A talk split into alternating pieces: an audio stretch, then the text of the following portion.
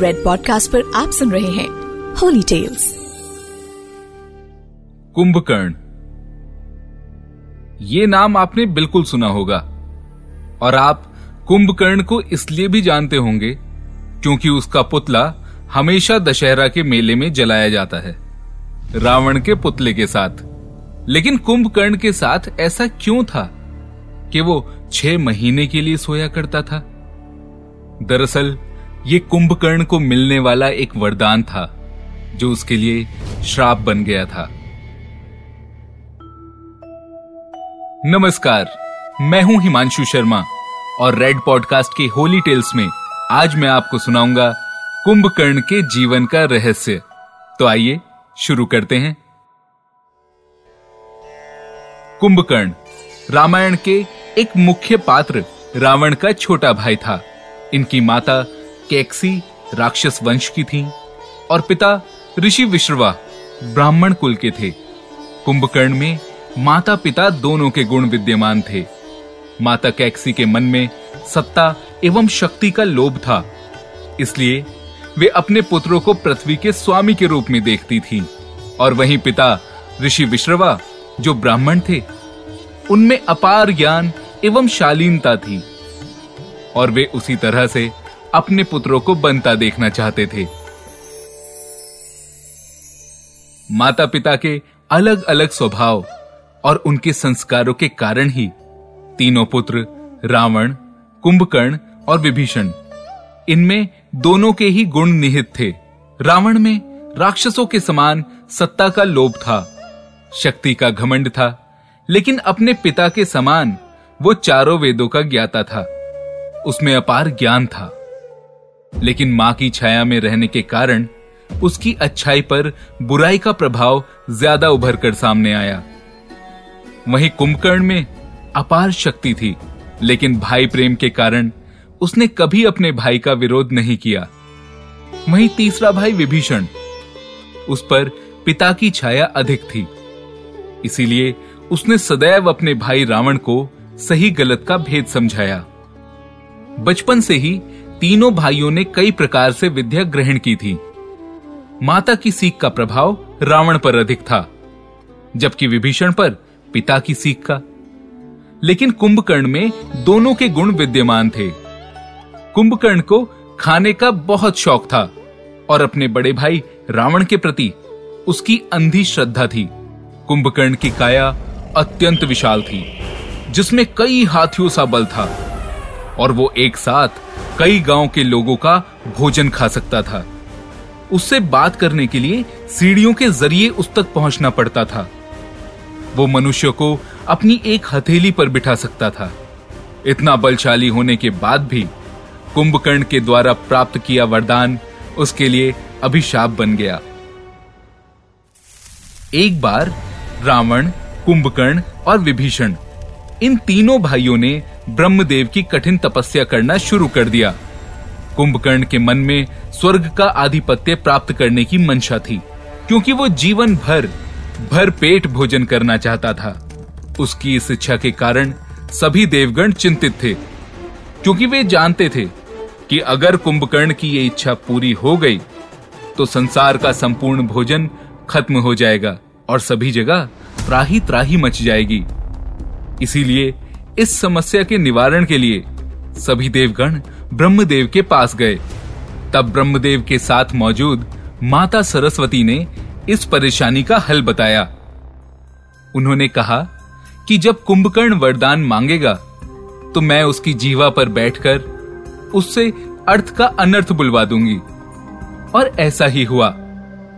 कुछ समय के बाद जब ब्रह्मदेव कुंभकर्ण की तपस्या से प्रसन्न होकर उसे दर्शन देने गए और उससे मनचाहा वरदान मांगने को कहा, तब कुंभकर्ण जैसे ही इंद्रासन बोलने के लिए अपना मुंह खोलने वाला था, उसके मुंह खोलते ही उसकी जीवा पर देवी सरस्वती बैठ गईं और उसके मुंह से इंद्रासन के स्थान पर निंद्रासन निकलवा दिया और ब्रह्मदेव ने तुरंत उसे तथास्तु कहकर यह वरदान दे दिया। इसके बाद कुंभकर्ण बहुत दुखी हुआ और वो ब्रह्मदेव के सामने विलाप करने लगा और उनसे याचना करने लगा कि ब्रह्मदेव उसकी सहायता करें। तब ब्रह्मदेव ने उससे कहा, कुंभकर्ण, मैं अपना दिया हुआ वरदान वापस नहीं ले सकता, लेकिन मैं तुम्हारी भक्ति से बहुत प्रसन्न हूँ, इसलिए तुम्हें इतना दे सकता हूँ कि तुम 6 माह तक विश्राम करोगे और 6 महीने होते ही 1 दिन के लिए जागोगे और फिर पुनः 6 महीने के लिए सो जाओगे। अब कुंभकर्ण क्या ही कर सकता था। भारी मन से उसने ब्रह्मदेव की इस बात को स्वीकार कर लिया और इस तरह से कुंभकर्ण का वरदान उसके लिए अभिशाप बन गया। वो 6 महीने तक सोता और 1 दिन उठता, जिसमें वो भरपेट खाता, सगे संबंधियों से मिलता और पुनः सो जाता। कुंभकर्ण का होना ना होना एक बराबर हो चुका था। ऐसे में उसे अपने भाई रावण के अधर्मी कार्यों के बारे में भी कोई जानकारी नहीं थी। इसके कई सालों बाद जब रावण ने माता सीता का अपहरण किया और भगवान राम ने लंका पर युद्ध के लिए चढ़ाई की, तब युद्ध में श्री राम का पक्ष बहुत भारी पड़ रहा था। ऐसे में रावण को अपने बलशाली भाई कुंभकर्ण की याद आई और उसने उसे जगाने का हुक्म दिया। चूंकि कुंभकर्ण को सोए हुए अधिक समय नहीं हुआ था, इसलिए उसे जगाने के लिए कई कठिन कार्य किए गए। कई हजार नगाड़े बजाए गए, बहुत शोर किया गया और फिर बड़ी मिन्नतों के बाद कुंभकर्ण की निद्रा टूटी और उठते ही उसने बहुत सारा भोजन खाया और फिर बड़े आश्चर्य से पूछा कि क्या उसे सोए हुए 6 महीने बीत चुके हैं। तब उसे लंका पर छाए संकट के बारे में विस्तार से बताया गया, जिसे जानने के बाद कुंभकर्ण को भी इस बात का एहसास हो गया कि उसके भाई रावण ने बहुत गलत कार्य किया है।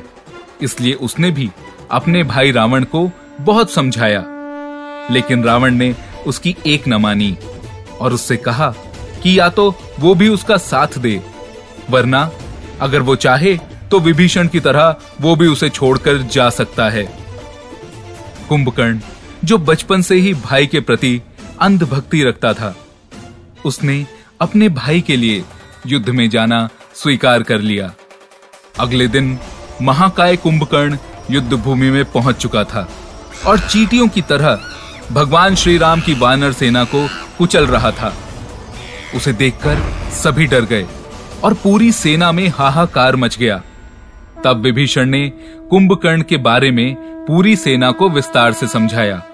कुंभकर्ण को सेना को इस तरह से हराते देख विभीषण ने कुंभकर्ण के पास जाकर उसे श्री राम की शरण में जाने को कहा, लेकिन कुंभकर्ण ने विभीषण के इस निवेदन को सीधे से ठुकरा दिया। और केवल इतना ही नहीं, उसने विभीषण को विश्वासघाती और घर का भेदी कहकर उनका अपमान भी किया। वो जानता था कि वो आज जीवित नहीं बचेगा, लेकिन वो कठिन समय में भी भाई का साथ नहीं छोड़ सकता था। इसलिए वो आगे बढ़ता गया। वानर सेना की इतनी दुर्दशा देख भगवान श्री राम ने स्वयं युद्ध भूमि में जाने का निर्णय लिया और वे कुंभकर्ण से युद्ध करने लगे।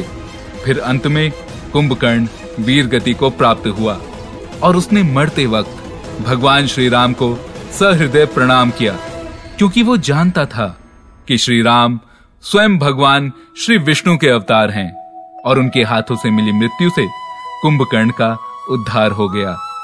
मैं हूं हिमांशु शर्मा और रेड पॉडकास्ट के होली टेल्स में आप सुन रहे थे कुंभकर्ण के जीवन का रहस्य।